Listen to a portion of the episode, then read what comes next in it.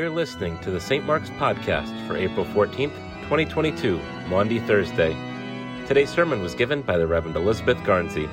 It's based on John chapter 13, verses 1 through 7, and 31b through 35.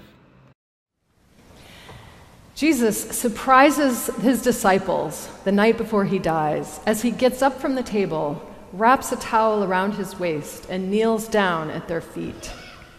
We can only imagine their awestruck silence, their quizzical looks, as Jesus begins to wash the feet of every last one of them, including those of Judas, who is about to betray him, and those of Peter, who is about to deny him. After he dries their heels and toes with the towel, Jesus stands up, puts his robe back on, and returns to the table. And he gives them a new commandment Love one another. Just as I have loved you, you also should love one another. By this, everyone will know that you are my disciples. Jesus tells them they should follow the example he has set for them and wash one another's feet. And in this moment, Jesus makes a powerful distinction.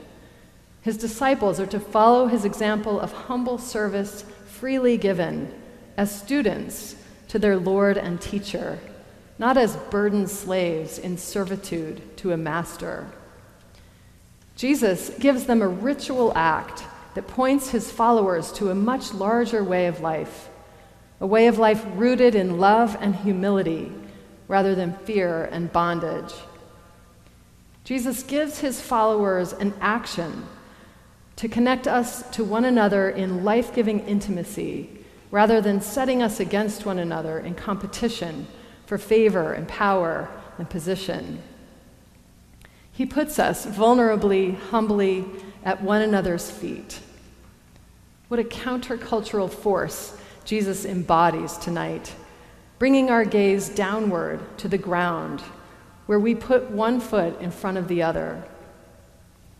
Our feet take us where we want to go, on our bodies, they are at the opposite end of our noble brains. They connect us to the ground, to the earthy reality of this world, making direct contact with the dust to which we will return, that divine soil of which we are made. As human bodies go, our feet most readily represent our physical humility, the finite nature of our physical reality. It takes reverence, it takes surrender to remove our shoes and present our humble feet to one another for washing, right here in this holy place. This is different than taking off our shoes for a walk together on the beach. Context is everything. Here it challenges our comfort zones, humbles us into trusting in our love for one another. We've heard an old cliche plenty of times I'm spiritual but not religious. By saying this, people basically mean they have deep sensitivities and hungers, awe inspiring experiences and questions, but they're not driven to take part in religious services like this one to address or connect with these deep places in their lives. I have to consider myself both spiritual and religious because I'm never happier or more filled with awe and wonder than when I'm outdoors in nature. But at its best, religion, our collective ritual observance, has at its foundation the work of helping us make and recognize connections between ourselves and God, nature and God, and nature and ourselves, and to bind us all together in the unified whole to which we already belong. Because we so often struggle to see our place in the unified whole, we tend to live as if we don't have a place in the unified whole. And this is our spiritual work to discover and rediscover our unity with God and with all things. This is hard work, and the work is never done.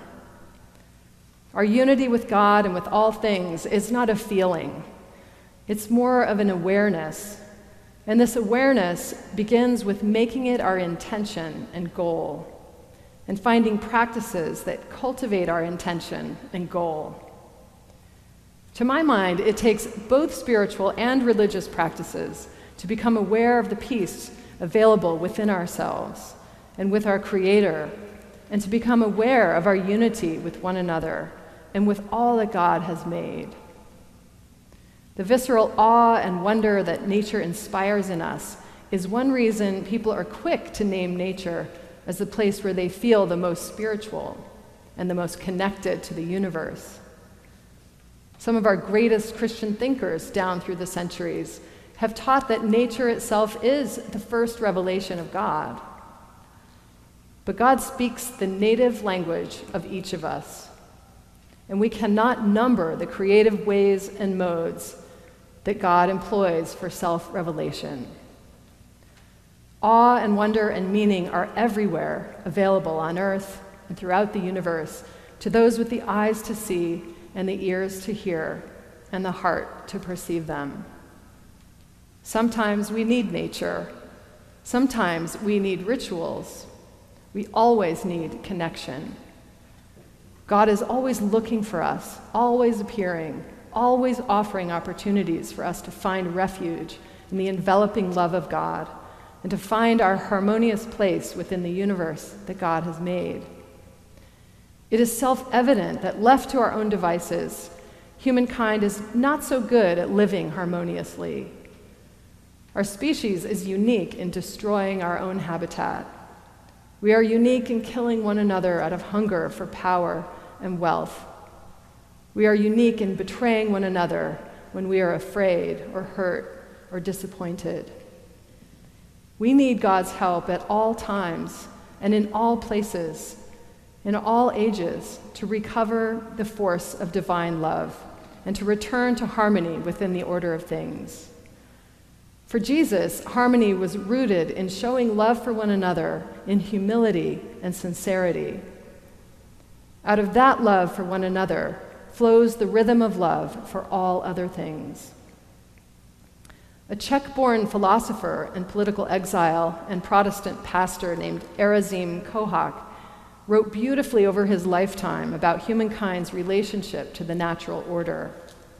In his book, The Embers and the Stars, he says that what is distinctly human about us is our ability to perceive the moral law in the vital order of nature subordinating greed to love. Be- but because we get the love of power all mixed up with the power of love, humans from time to time feel like strangers on the earth. We become afraid of nature instead of part of nature, afraid of it, or worse, we act like masters and owners of its riches. But our true privileged place in the order of things is to be the species that reflects the love at the heart of all things to animate and activate the love self evident in all and for all that God, who is love, has made.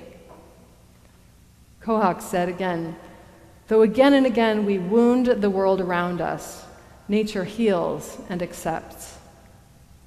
Similarly, as the overarching story of Jesus' life, death, and resurrection teaches us again and again that though again and again we wound the world around us, betraying and denying those we love. The nature of God's infinite love is to accept us and heal us. It is to wait patiently for us to come to our senses.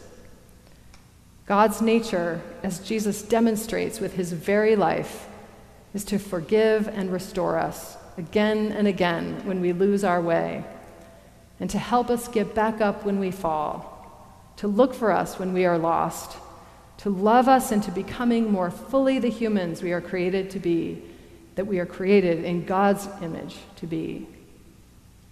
And it is nothing less than this lofty and necessary goal of becoming fully human, as Jesus was fully human, that we are reminded of tonight as we do for one another what Jesus did for his disciples wash one another's feet. Washing one another's feet is a bodily, physical, and religious practice that directs our gaze downward to the ground, where our feet are. It reminds us that God is right here with us in these bodies on this earth and not just up there or out there somewhere in some separate spiritual realm. In God, there is no separation between ourselves and one another, no separation between ourselves and the earth in which we dwell, and no separation between ourselves and our Creator. As we wash one another's feet, let us recognize and rediscover this unity and this love for one another that God has for us. Amen.